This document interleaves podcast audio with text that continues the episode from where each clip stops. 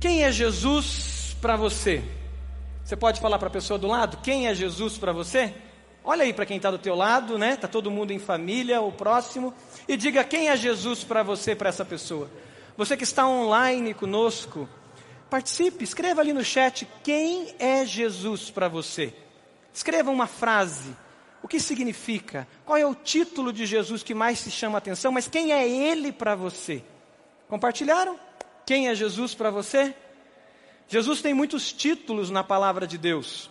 Jesus é chamado de juiz. Jesus é chamado de mestre. Jesus é chamado de Senhor. Nós estamos numa série de mensagens no Evangelho de João e a gente está falando sobre Jesus é. Jesus é. E nós estamos aprendendo, lendo o Evangelho de João. Se você é, pode colocar isso na sua agenda, coloque na sua agenda esse mês e o mês de novembro, você ler o Evangelho de João novamente. Se você nunca leu o Evangelho de João, corra urgente para as Escrituras e leia o Evangelho de João. Nós louvamos a Deus porque nós temos muitos novos crentes em nossa igreja. Isso é tão bom, tão agradável e isso nos edifica. Mas se você já leu João, leia de novo nesse período e assista as mensagens que estão sendo pregadas, porque elas estão falando sobre Jesus é. E todas baseadas ali em João. Jesus tem esses títulos que nós encontramos na Bíblia, mas tem um título de Jesus que é muito amável, muito terno, muito agradável, que é o título de que Jesus é o bom pastor. Você pode repetir isso comigo? Jesus é o bom pastor? Jesus é o bom pastor. Como é bom a gente ouvir isso. Como é bom a gente saber dessa verdade pela palavra de Deus, pois isso significa muito. A realidade do pastoreio de ovelhas era muito comum na época de Jesus, algo constante na Judéia. O texto que nós vamos meditar na palavra de Deus está em João capítulo 10. E lá nós vamos ver Jesus se identificando como o bom pastor. Jesus se apresentando como o bom pastor. Esse líder, esse senhor, esse mestre, esse juiz que nos conduz como bom pastor. Olhar a Jesus sobre essa perspectiva muda muito em nós. Porque ele mesmo se denominou assim.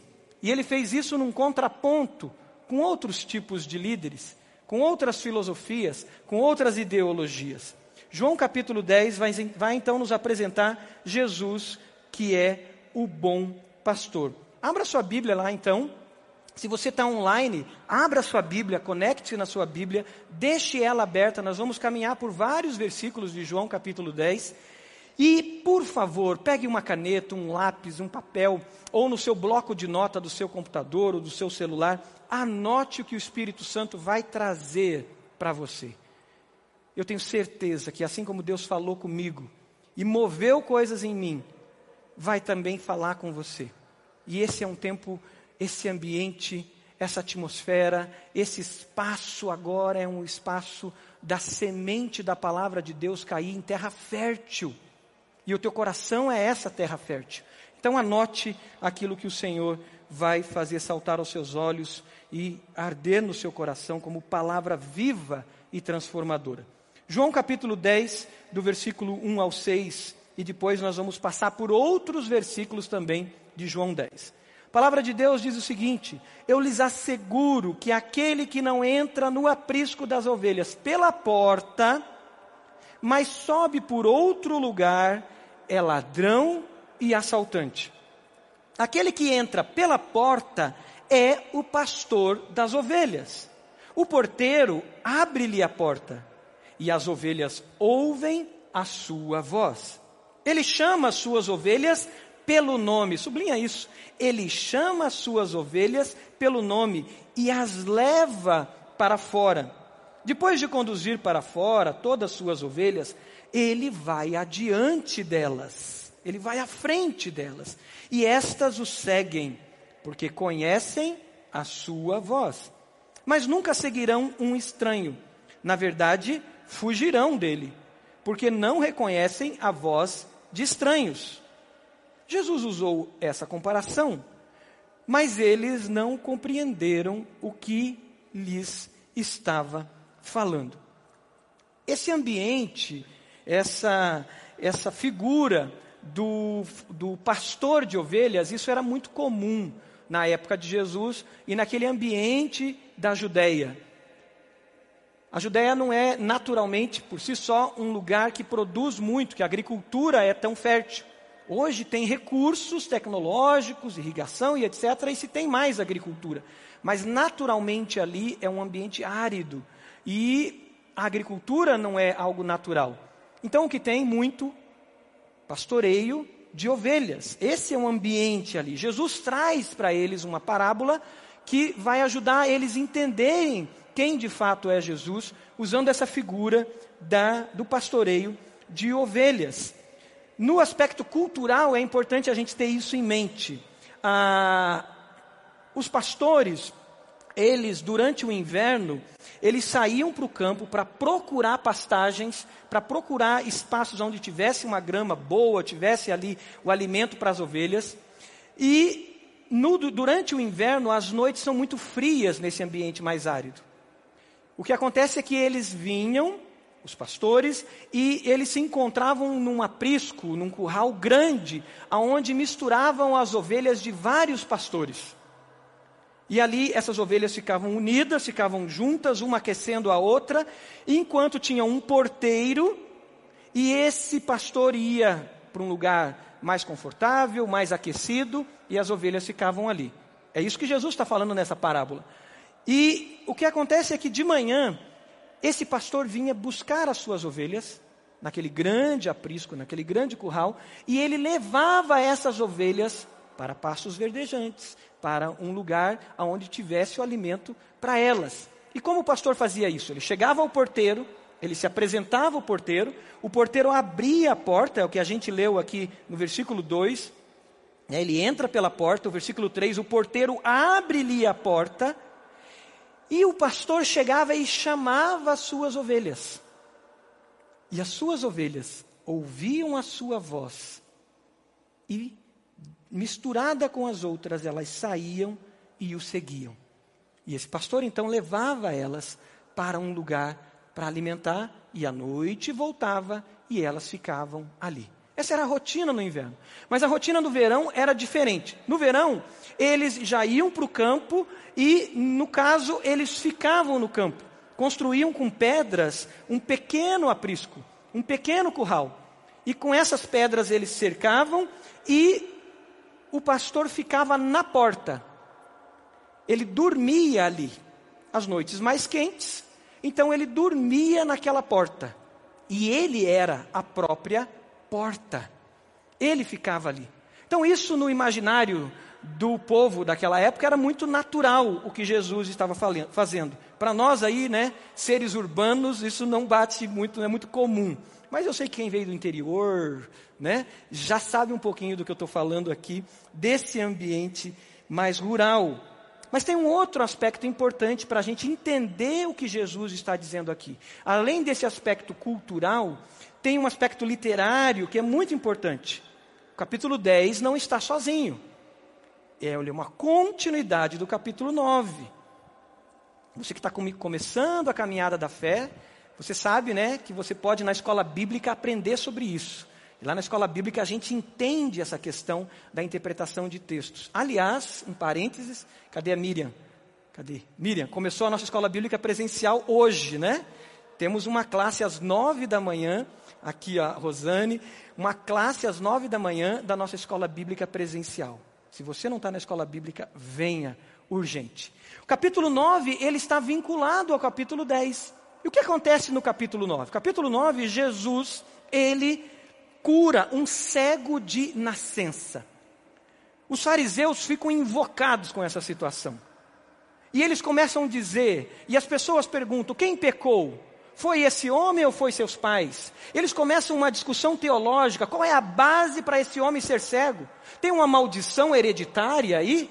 Alguém pecou na primeira, na segunda, na terceira geração para trás? E nesse meio de discussão, Jesus diz: Não, parem com isso. Esse homem vai experimentar o milagre de Deus e a glória de Deus sobre a vida dele. E Jesus cura esse homem. E Jesus cura de novo de uma maneira inusitada. Jesus cospe no pó e faz com a sua saliva um barro, passa nos olhos daquele homem e aquele homem então é curado. Isso provoca ainda mais as pessoas. Jesus causa um desequilíbrio no sistema religioso que eles estavam vivendo. Os fariseus, de novo, policiais da fé, policiais da religião, perseguem esse, esse cego que fora curado e começam a inquirir quem foi que te curou, quem era esse. Eles querem que o cego fale que Jesus era o Messias, eles querem provocar o cego e eles provocam ainda mais por quê? Porque Jesus curou num sábado. Aí quebrou as pernas. Que curar num sábado aí é demais. Cuspir, fazer o barro, né? não dizer qual foi a origem daquela doença, mas curar no sábado.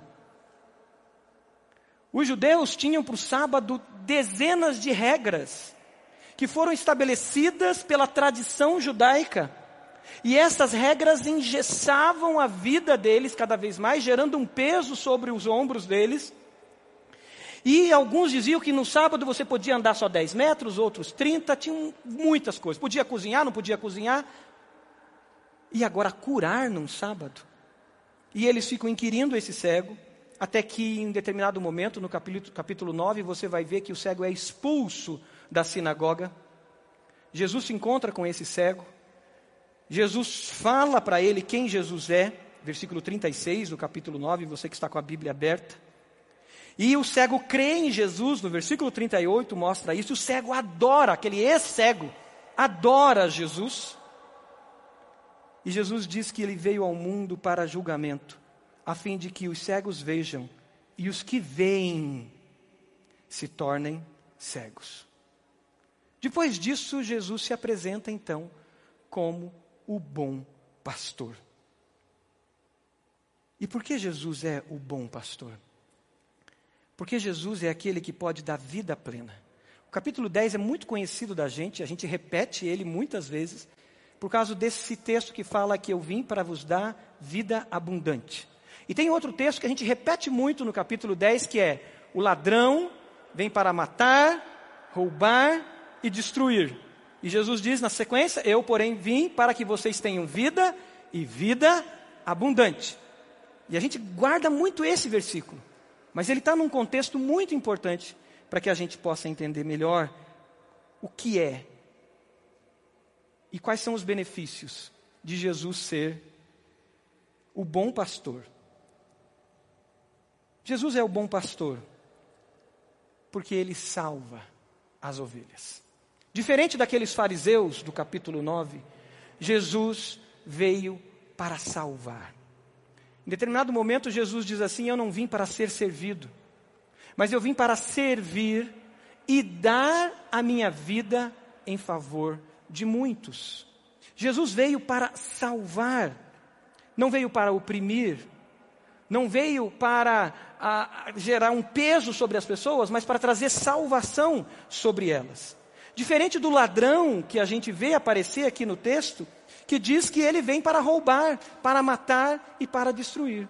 Jesus veio para produzir salvação.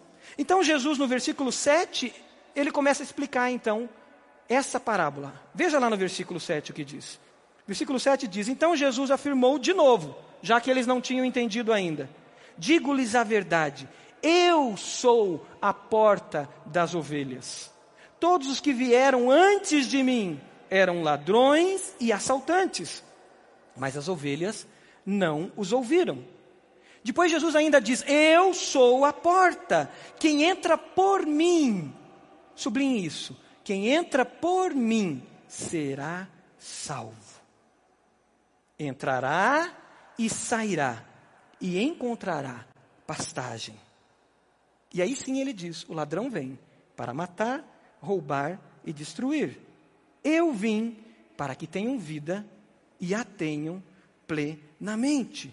Diferente do ladrão, Jesus vem para dar vida e ele vem para salvar. O ladrão está interessado em si mesmo, o ladrão ele quer satisfação própria, o ladrão quer se aproveitar das ovelhas, mas Jesus não, ele vem para dar vida para as, pela, pelas ovelhas e ele vem para estabelecer sobre as ovelhas paz e levar para elas ambientes de pastagem, ou seja, de provisão.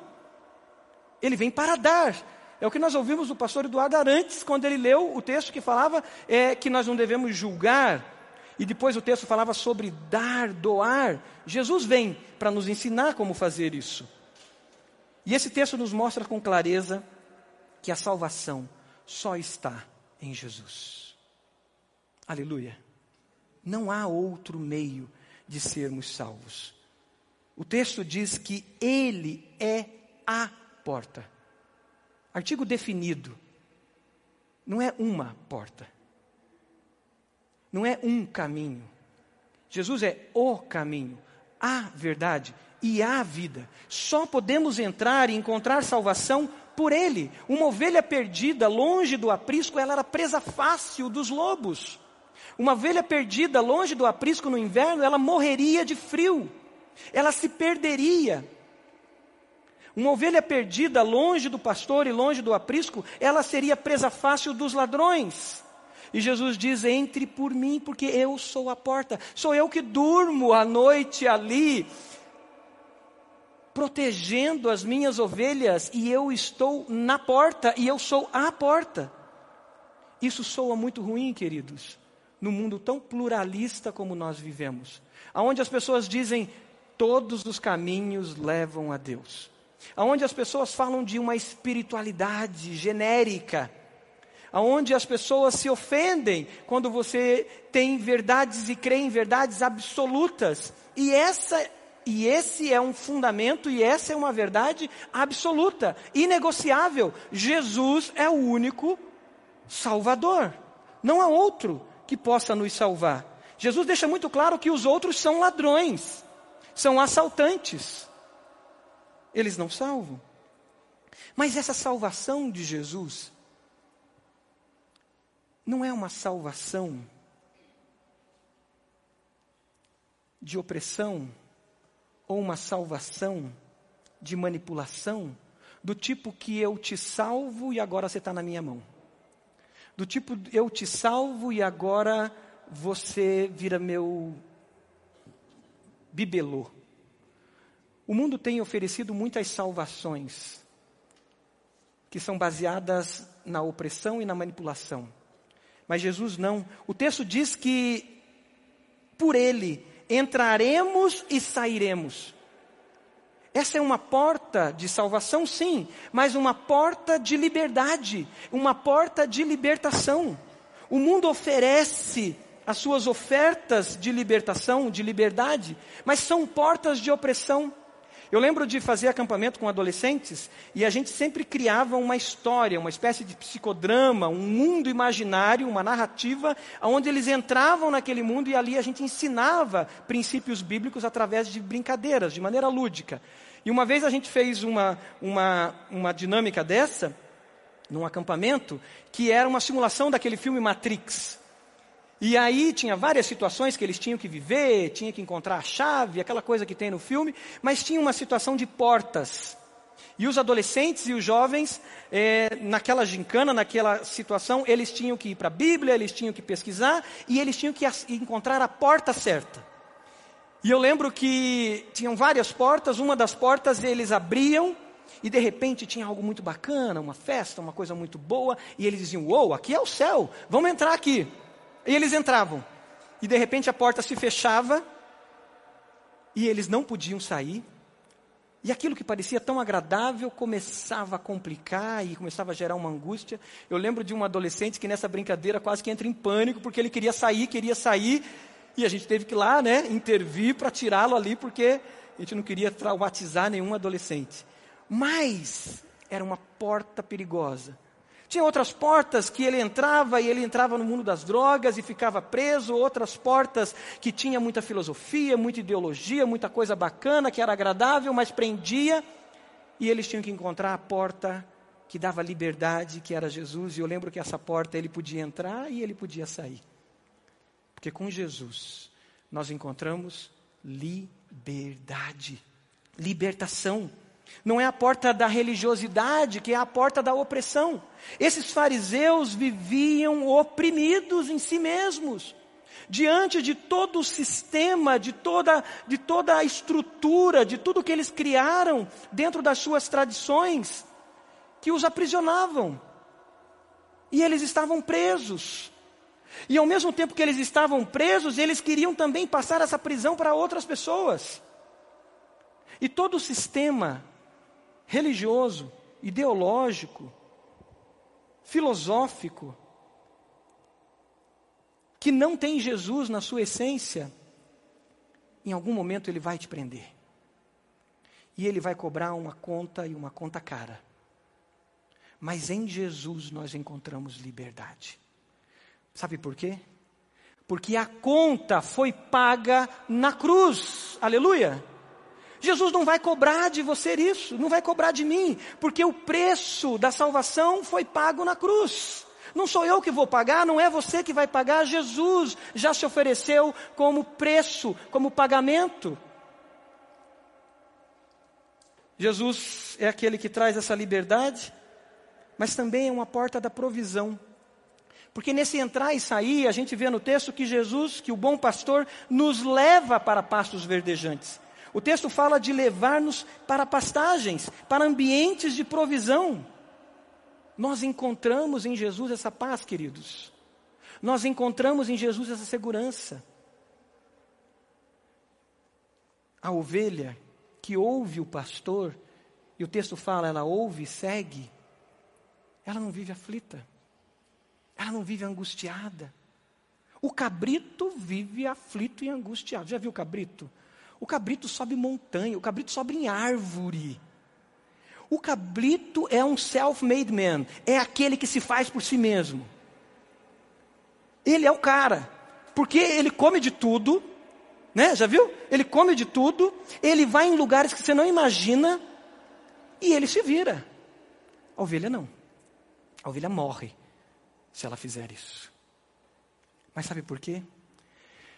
Porque a ovelha, queridos, ela espera no pastor ela espera em Jesus, o bom pastor. Ela descansa. Muitas vezes a gente vive dentro da igreja como cabritos, correndo de um lado para o outro, angustiado, querendo resolver, querendo complicar aquilo que não é complicado. E a gente vive angústias do cabrito montês que sobe montanhas desnecessariamente. O que nós precisamos é descansar. Porque o Senhor provê todos os recursos, o Senhor provê paz, o Senhor provê perdão, o Senhor provê justificação, o Senhor provê vida plena, o Senhor dá sentido e dá propósito. É possível sim estarmos dentro da igreja, encontrarmos o sentido da vida que é Jesus, mas vivemos sem propósito. Porque não descansamos no Senhor porque queremos resolver com as nossas próprias forças e vivemos angustiados. E é nesse ambiente, queridos, que entra o ladrão no aprisco. O ladrão vem para ofertar soluções. O ladrão, ele é muito sedutor. Ele não entra pela porta, ele não entra por Jesus. O ladrão não é cristocêntrico. E até aqui não apareceu o diabo. Não aparece diabo nesse texto. Embora a gente pode entender, pelo contexto da palavra de Deus, que o diabo também é um ladrão que vem para matar, roubar e destruir. Mas aqui está aparecendo as ofertas, seja das, da religiosidade, seja das ideologias, seja das filosofias humanas, seja dos coaches salvadores da pátria que vão resolver o seu problema. Os pastores salvadores da pátria que vão resolver o seu problema.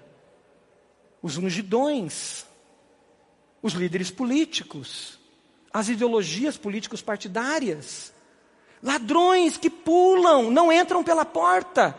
O centro não é Jesus. E eles trazem uma proposta. Faça isso. Vai por aqui. E se você não está sendo ovelha, se nós não estamos sendo ovelhas, nesse momento a gente vira cabrito e a gente começa a querer resolver. E depois isso gera o quê? Morte, destruição. Roubo é algo que acontece não de uma hora para outra, ele acontece devagar. Assim como Judas roubava a bolsa de Jesus, lentamente. Você tem vivido na provisão do Senhor? O teu coração está descansado nele? A tua alma descansa, como diz Davi, no Senhor? O bom pastor que te leva para pastos verdejantes? Ou você está angustiado? Dentro da empresa, dentro da igreja, no teu ministério, a tua vida vive um buraco. A sua salvação está em Jesus? Ou a sua busca de salvação está em outros, que são ladrões e assaltantes? Jesus é o bom pastor que dá vida plena, porque ele salva, mas sabe como que ele salva? Ele salva com a própria vida dele. O, o, bom pastor salva com a sua vida as ovelhas. O versículo 11 deixa isso muito claro, sublinhe isso. Versículo 11 diz: Eu sou o bom pastor, o bom pastor dá a vida pelas ovelhas. É a entrega, é a doação é o esvaziar-se de si mesmo e se entregar. Ele dá a vida. O versículo 17 e o 18 diz: Por isso é que meu Pai me ama, porque eu dou a minha vida para retomá-la. Ninguém a tira de mim, mas eu a dou por minha espontânea vontade. Tenho autoridade para dá-la e para retomá-la. Esta é a ordem que recebi do Pai. Jesus entrega a sua vida. Jesus não morreu como um mártir. Embora as filosofias humanas queiram colocar como ladrões na nossa mente a ideia que Jesus morreu como um mártir, Jesus não é um mártir. Jesus se entrega voluntariamente. Jesus não é vítima do sistema romano. Jesus não é um revolucionário, como as filosofias humanas tentam pôr, e que ele bate de frente com o sistema, e por bater de frente com o sistema ele vai para uma cruz. Não, nada disso. Mentira, armadilha de ladrão. Jesus não é vítima de um traidor como Judas. Jesus também não é vítima da religião de sua época e do farisaísmo. Jesus se entrega voluntariamente. Eu a dou voluntariamente, é isso que ele diz. Eu posso dar e posso retomar. E ele falava da sua ressurreição, ele retoma. Ele é o dono da vida, ele é Deus. Jesus entrega de maneira sacrificial a sua vida.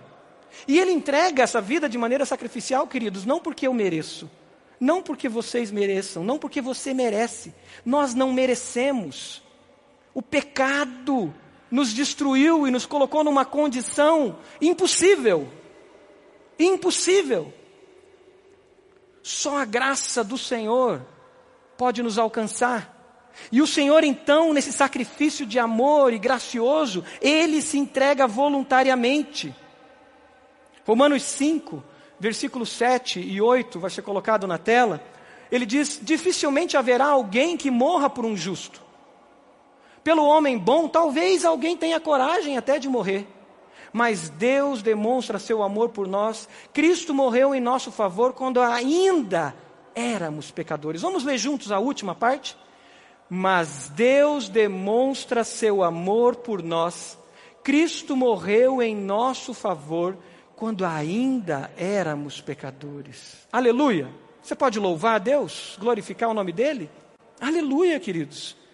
Nós não merecíamos e ele entrega por nós. E essa entrega é uma entrega substitutiva, vicária. Ele morre em nosso lugar. Era para eu estar naquela cruz, era para você estar naquela cruz, a humanidade está naquela cruz e ele leva sobre ele os nossos pecados. É por isso que ele é o único. E só ele poderia morrer por nós. Ninguém mais poderia pagar o preço do meu pecado e do seu pecado. Se você está na caminhada cristã há mais tempo, provavelmente, se você está vivendo essa intimidade com o Senhor, o Espírito Santo está mostrando o quanto você era podre, perdido, depravado, longe de Deus. Porque é quando nós temos consciência do pecado em nós que nós temos consciência da graça. Não existe graça, não existe salvação se não existe consciência da sua pecaminosidade, da sua miserabilidade. Se você aceitou Jesus há pouco tempo, você já começou a ter noção o quanto você estava longe de Deus e você já celebra a salvação. Agora, queridos, se você não tem consciência da sua miserabilidade, da sua depravação, da sua condição podre que era longe de Jesus, você ainda não experimentou o que é a graça de Deus. Mas nós éramos depravados, podres, em decomposição espiritual, moral, biológica, física e emocional. E Jesus nos alcançou Jesus veio até nós. Você pode celebrar com palmas por isso, se você crê nisso. Jesus veio até nós e deu vida, vida que eu não merecia e nenhum de nós merecíamos. E agora Ele é o único Salvador. Jesus é o teu único Salvador. Você está vivendo essa liberdade nele? Ou você está preso ainda a julgos religiosos sobre os seus ombros? Você está preso ainda a julgos de ideologias desse mundo. Você está preso ainda aos julgos que colocam sobre seus ombros das filosofias desse mundo. Ou você vive a paz e a liberdade com Jesus? Você está correndo ainda, ainda correndo, correndo, correndo, atrás de ser alguém, do teu sucesso, do teu nome, do seu legado financeiro, profissional. Jesus veio para dar vida e vida abundante. E é por isso que ele, só ele pode ser o bom pastor que dá vida plena, porque ele é o bom pastor que chama e guia as suas ovelhas. Ele é que chama e guia as suas ovelhas. O versículo 16 vai nos mostrar isso. Versículo 16 diz: Eu tenho outras ovelhas que não são deste aprisco. É necessário que eu as conduza também. Elas ouvirão a minha voz e haverá um só rebanho e um só pastor.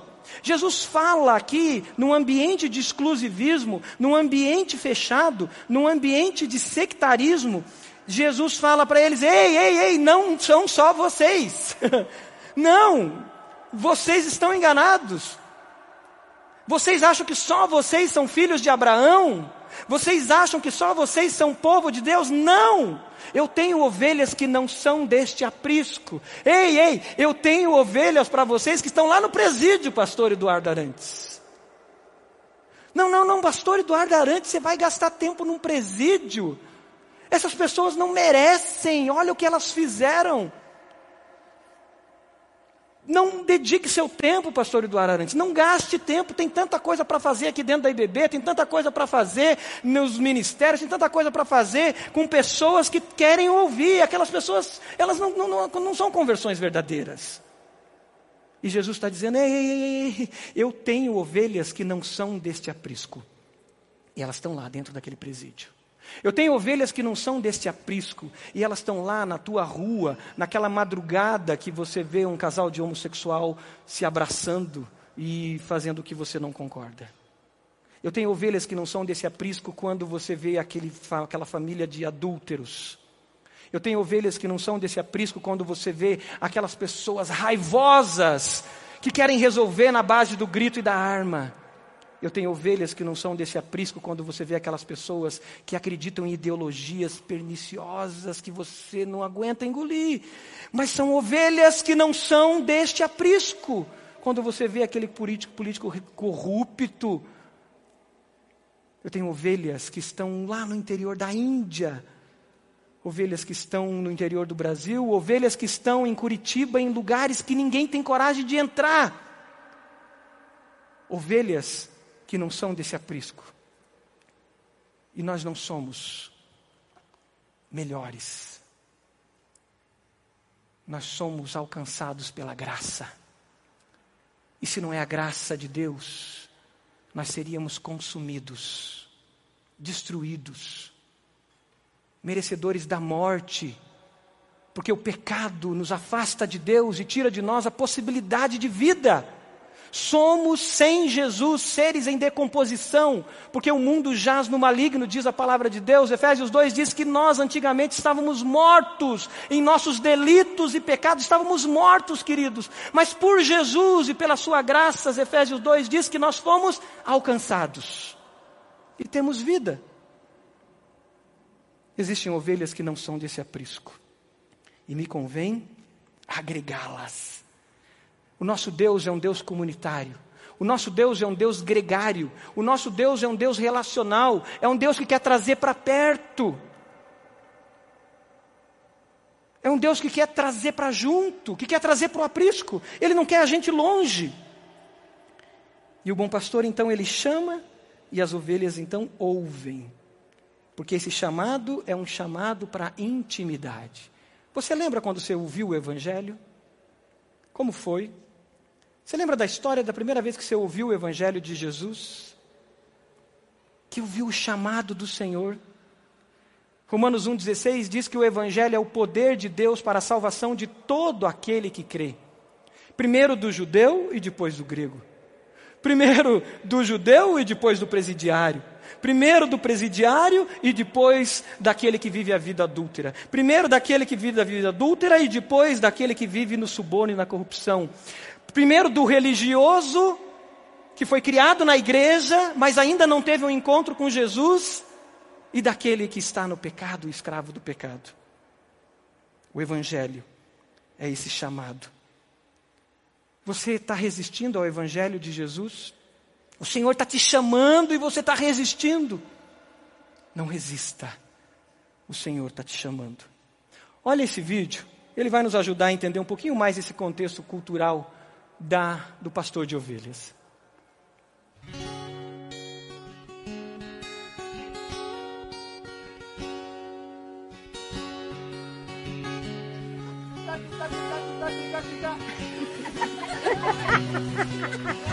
One more time.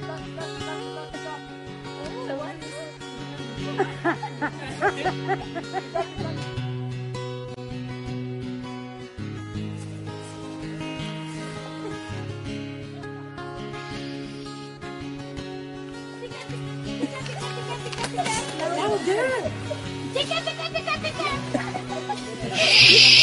Dekat, dekat, dekat, dekat. Dekat, dekat.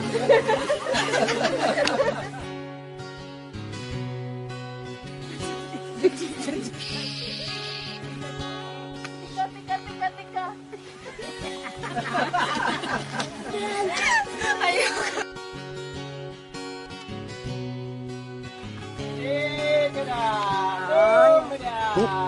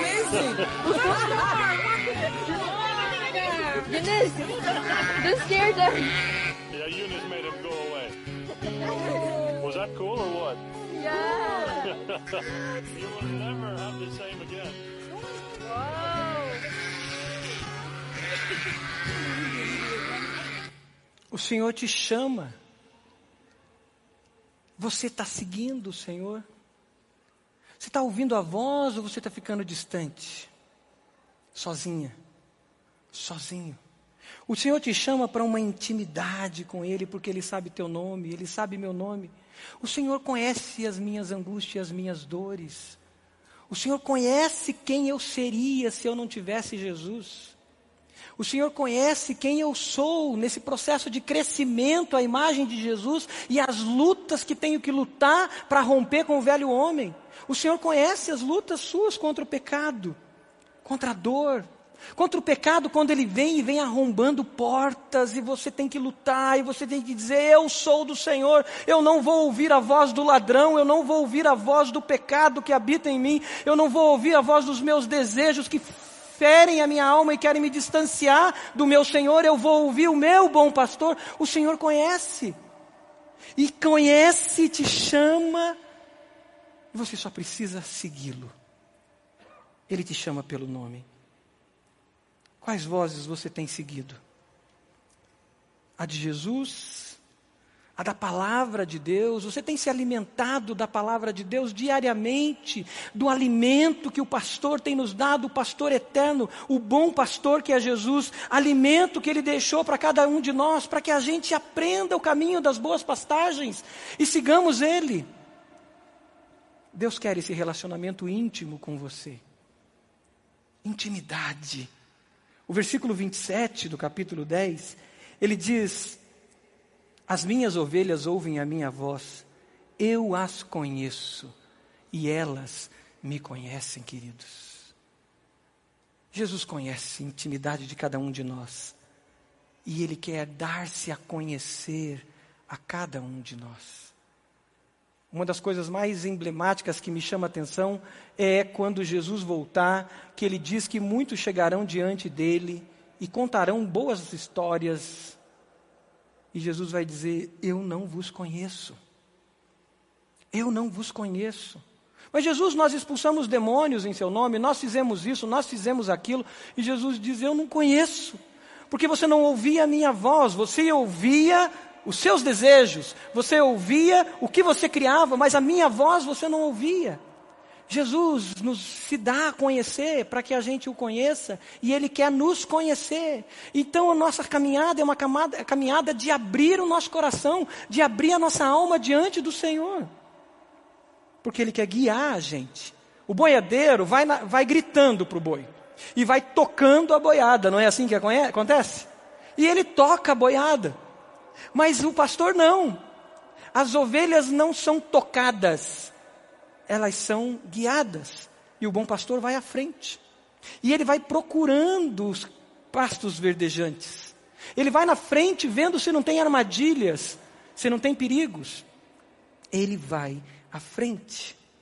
Ele é o escudo, ele é o protetor que vai à frente. Mas sabe por que que ele chama, guia, só Ele é o Salvador, porque Ele nos dá uma proteção que é eterna, uma proteção que é para a eternidade. O bom pastor protege eternamente as suas ovelhas. Você pode repetir isso comigo?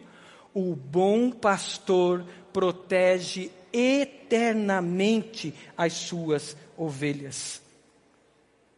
O texto que a gente leu ele vai mostrar mais ao final como o bom pastor faz isso. Ele protege, ele livra do mal, ele guarda. O versículo 12 em diante, ele vai falar dessa proteção. Versículo 12 vai dizer: o assalariado não é pastor. O empregado não é pastor a quem as ovelhas pertencem. Assim, quando vê que o lobo vem, abandona as ovelhas e foge. Então o lobo ataca o rebanho e o dispersa. Ele foge porque é empregado e não se importa com as ovelhas. Jesus diz: Eu sou o bom pastor, conheço as minhas ovelhas e elas me conhecem. Assim como o Pai me conhece, eu conheço o Pai e dou a minha vida pelas ovelhas. Jesus ainda vai dizer que ninguém arrebata a gente da mão dele. O que acontece, queridos, é que aqui Jesus nos estabelece um padrão para cada um de nós, que é o padrão do dono e o padrão do empregado. Jesus nos protege com a vida dele, dando a vida dele. Aqui Jesus vira uma esquina que deixa aqueles fariseus que estavam tentando achar algo em Jesus para acusá-lo, que deixa eles atordoados. Porque o fariseu, ele estava acostumado com a força da religião com a negociação que eles tinham com o Império Romano, eles tinham um certo poder, mesmo sendo dominados por um império, por uma ditadura cruel, que era a ditadura romana. Mas agora Jesus dá uma invertida, que quebra as pernas deles. Porque Jesus diz assim: ei, ei, ei, eu não vou fazer como Davi, que brigou com o leão e matou um leão. Lembra disso? Davi matou um leão para proteger as suas ovelhas. Eu não vou fazer como Davi, que lutou com um urso e matou um urso para proteger as suas ovelhas. Jesus diz: Eu vou entregar a minha vida voluntariamente. Isso quebra, queridos, com todo o sistema religioso, político, ideológico da força. E mais uma vez eu vou trazer uma expressão do pastor Edu Arantes, da lógica do reino. A lógica do reino é outra. A matemática do reino, queridos, é outra. Na matemática do reino, o menos é mais. O último, né, é o primeiro. E aquele que se doa é que salva. Não é na força do braço. Aquele que vive pela espada, pela espada morrerá. O nosso reino não é deste mundo o nosso pastor não é o bravo guerreiro que vem num cavalo com a sua espada empunhada às mãos e entra num embate com as trevas, com os sistemas desse mundo e vence pela força. O nosso pastor, o nosso bom pastor, não dá a volta por cima, ele dá a volta por baixo porque ele, embora sendo Deus, Filipenses 2 diz, ele não teve por usurpação ser igual a Deus, mas ele se fez servo e se entregou por mim e por você para proteger. E essa proteção não é por um dia, não é por um ano, não é por 15 anos, não é por 30 anos. Essa proteção é eterna. Por isso que a gente não vive de uma gangorra, dizendo hoje eu sou salvo, amanhã não sei se serei salvo. Se você é ovelha, se você entregou a sua vida ao Senhor Jesus, você foi salvo por Ele e você é dele. Ninguém arrebatará você das mãos de Jesus. Romanos capítulo 8. Se você puder abrir Romanos capítulo 8, versículo 29 em diante, abra lá. Romanos 8 diz que ele nos deu um destino. 8:29 diz que ele nos deu um alvo, um destino eterno, um sentido real para a nossa vida, que é sermos transformados à imagem do bom pastor. E agora nós que somos ovelhas também estamos sendo transformados em pastores umas das outras. Nós estamos sendo transformados em ovelhas discípulas que cuidam umas das outras. E Jesus estabelece um paradigma para nós aqui que nós não vamos viver como empregados, como assalariado que cumpre a obrigação e vai embora. Não, nós vamos viver como donos, como filhos do dono. E agora nós vamos dar a vida também por outras vidas. Nós vamos dar a vida também por outras ovelhas. E nós vamos viver como bom pastor. Versículo 29 diz que nós seremos então e somos então destinados a sermos como filho. E ele será então o primogênito entre muitos irmãos. Você, querido, querida, nós estamos sendo transformados a sermos como ele. E nesse passo de santificação e transformação, nada vai te afastar de Jesus. Nada.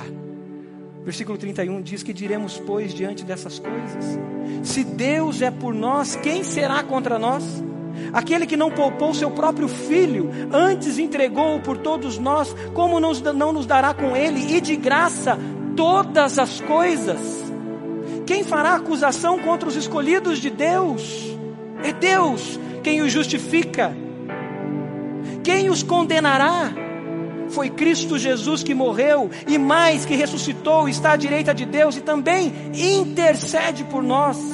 Quem nos separará do amor de Cristo? Será a tribulação, a angústia, a perseguição, a fome, ou nudez, ou perigo, ou espada?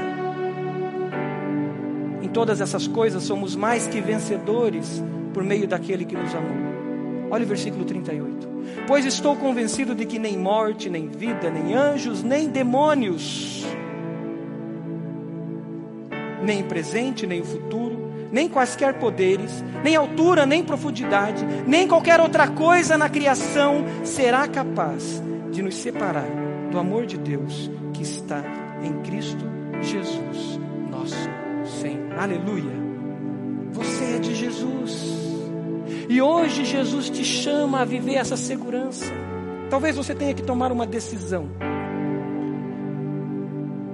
E você pode tomar essa decisão como dono ou como empregado. E se a decisão que você precisa tomar é uma decisão onde vidas serão abençoadas, não pense como empregado, como assalariado, que pensa na sua autopreservação, que pensa somente em se manter intacto, mas na hora do perigo ele foge. Pense como dono, pense como filho, e como filho, pense em vidas. Vidas serão abençoadas vidas serão impactadas. Então não tema, dê o seu passo de fé, como filho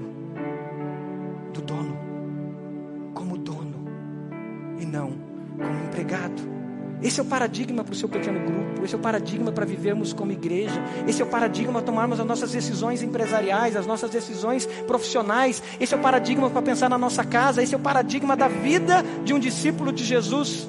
Ele pensa e vive como uma ovelha que é dona. Então ele se entrega, ele se doa. Você pode fechar seus olhos? O que, que o Espírito Santo já falou com você? Você pode anotar aí onde você está anotando qual é a sua decisão. Qual o seu passo? O seu próximo passo. O Senhor está te chamando, você está longe do aprisco, você está distante do Senhor e você se afastou ainda mais. O Senhor está te chamando e o teu coração está ardendo porque você é ovelha, você é do Senhor. Nada vai te afastar do Senhor e o Senhor te chama. Então não resista ao chamado do Senhor. Venha, venha, siga, pois Ele tem a a provisão, Ele tem os passos verdejantes. Renuncie os ladrões, os ladrões ideológicos, os ladrões políticos partidários, os ladrões da filosofia, os ladrões dos prazeres que você tem se infiltrado e se mergulhado e que só produz mais vazio em você, os ladrões do teu sucesso, os ladrões que te tornam um cabrito e não uma ovelha. Livre-se, diga, Senhor, eu renuncio esses ladrões. Diga eu te renuncio, Satanás, quando usa esses ladrões para seduzir a minha alma. Diga isso. E diga, Senhor, eu sou teu, eu sou tua, eu me entrego totalmente a ti. Enquanto você está orando, enquanto toda a igreja está orando, você que está online está orando agora, eu quero fazer uma oração de entrega ao bom pastor. Eu quero que você ore comigo, declarando que você é dele que você pertence somente a Ele e que você aceita esse chamado de voltar, de estar no aprisco. Diga, Senhor Jesus, eu confesso que eu estou longe. Eu confesso que eu dei ouvido aos ladrões. Eu confesso que eu dei ouvido aos assaltantes. Eu confesso que eu dei ouvido a tantas mentiras e eu fui arrastada, Senhor. Eu fui arrastado, Senhor mas meu Senhor, meu bom pastor, diga isso, meu bom pastor, eu aceito o teu chamado e eu quero me voltar para ti. E eu quero te seguir, Jesus. Diga isso. Eu confesso o meu pecado, eu confesso os buracos da minha alma que eu deixei surgir longe de ti. E eu te recebo, Jesus, como meu Salvador, meu Senhor. Jesus, eu quero me reconciliar contigo. Diga isso, eu quero me reconciliar, eu quero voltar à comunhão contigo, à intimidade contigo, Jesus. Me receba, Jesus. Pois só tu és o meu bom pastor. E só a tua voz, diga isso. Só a tua voz eu ouvirei. Enquanto a igreja está orando, se você fez essa oração de entrega, levante uma das suas mãos. Amém. Deus te abençoe em nome de Jesus. Mais alguém? Amém. Deus te abençoe. Deus te abençoe. Aquela jovem senhora, aquela menina, Deus te abençoe. Mais alguém? Levante a sua mão. Amém. Deus te abençoe. Deus te abençoe lá atrás também. Em nome de Jesus. Deus te abençoe, querida. Em nome do Senhor Jesus. À minha esquerda, mais alguém fez essa oração de entrega, dizendo: Eu sou dele, ele é meu bom pastor. Aqui no meio, alguém fez essa oração. À direita. Deus te abençoe, querido, em nome do Senhor Jesus. Deus te abençoe em nome do Senhor Jesus. Aleluia. Talvez você está deixando de ser ovelha e está virando cabrito. Hoje é o momento de você dizer: Senhor, eu não quero ser um cabrito que é um self-made man, né? faz e acontece. Eu quero ser ovelha. Eu quero ser ovelha. Fale com o Senhor e diga isso para Ele. Eu quero descansar em Ti. Eu quero cuidar de vidas, como o Senhor me chamou para cuidar de vidas, como dono que cuida e dá a vida por elas. Mas eu não quero ser cabrito. Talvez seja a sua oração. Senhor, fala aos corações, Pai. Vem, Espírito Santo de Deus. Vamos nos colocar de pé, queridos. Enquanto a gente canta uma estrofe dessa música. Eu queria convidar você que fez a oração de entrega, de reconciliação, você que entende que você precisa deixar os fardos, você que entende que você precisa romper com a religiosidade que foi pesada sobre os seus ombros, você que entende que precisa de Jesus plenamente, eu quero orar por você aqui na frente. Eu te convido a vir aqui enquanto cantamos uma estrofe dessa música. Faz isso para orarmos juntos agora, em nome de Jesus, venha, venha. Exalte ao Senhor, venha exaltando o nome dEle para que a gente ore juntos. E você deixe aqui sobre o altar os pesos que os ladrões colocaram sobre os seus ombros. Venha, em nome de Jesus. O Senhor está te chamando. Declare que você é do Senhor. Amém. Pode vir.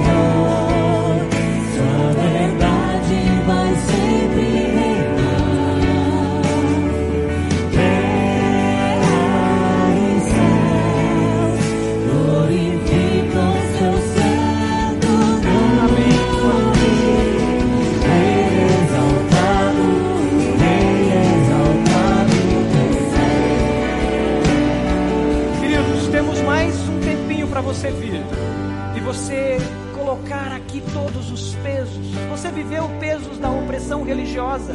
Eu vivi. Eu vivi os pesos do policiamento religioso. Coisa triste e terrível é o policiamento religioso, o abuso religioso. Venha e coloque aqui e diga: Senhor, eu me liberto desses pesos da religiosidade. E eu troco os pesos da religiosidade pelo teu fardo que é leve e suave. Você tem vivido como escravo das ideologias, você tem brigado causa de coisas políticas, você tem vivido preso aos prazeres desse mundo que tem gerado mais vazio em você, você tem sido escravo das filosofias e não de Jesus, o seu Senhor. Coloque aqui sobre o altar e diga: Senhor, eu entrego. Você quer viver como um bom pastor?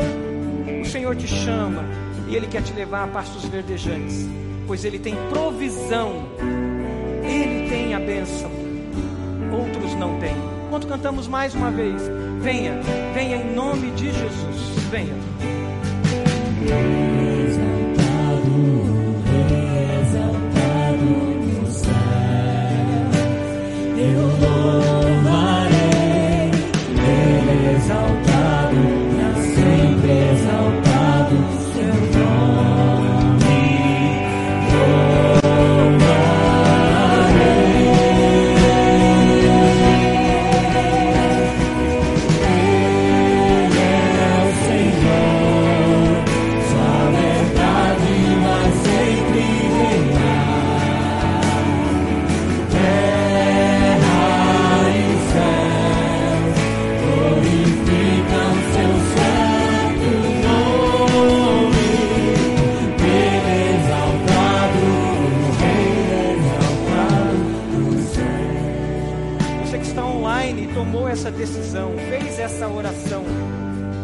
no chat que você tomou essa decisão. Mande uma mensagem no grupo do WhatsApp. Faça isso. Venha, venha aqui. Pode vir, venha, querido. Venha. Venha, tem alguém que vai orar com você aqui. O pastor Rômulo está aqui, ó, o pastor da juventude. Você que está online, declare a sua decisão. Eu te desafio a declarar que você é de Jesus. Vamos orar? Pai nosso, pastor nosso, supremo pastor, amado pastor, nós amamos Jesus, pois não há outro a quem devamos amar, somente a Ti. Nós te adoramos, Jesus, pois não há outro a quem devamos adorar, somente a Ti.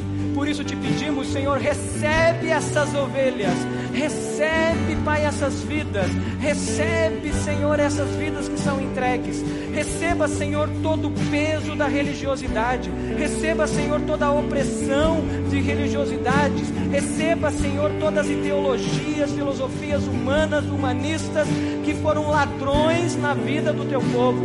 Receba, Senhor, toda mentira de falsa provisão. Receba, Senhor, tudo aquilo que foi armadilha, Senhor, que prendeu e tornou ovelhas em algo que não é da sua vontade, Senhor, e traga teu fardo leve, o teu jugo suave.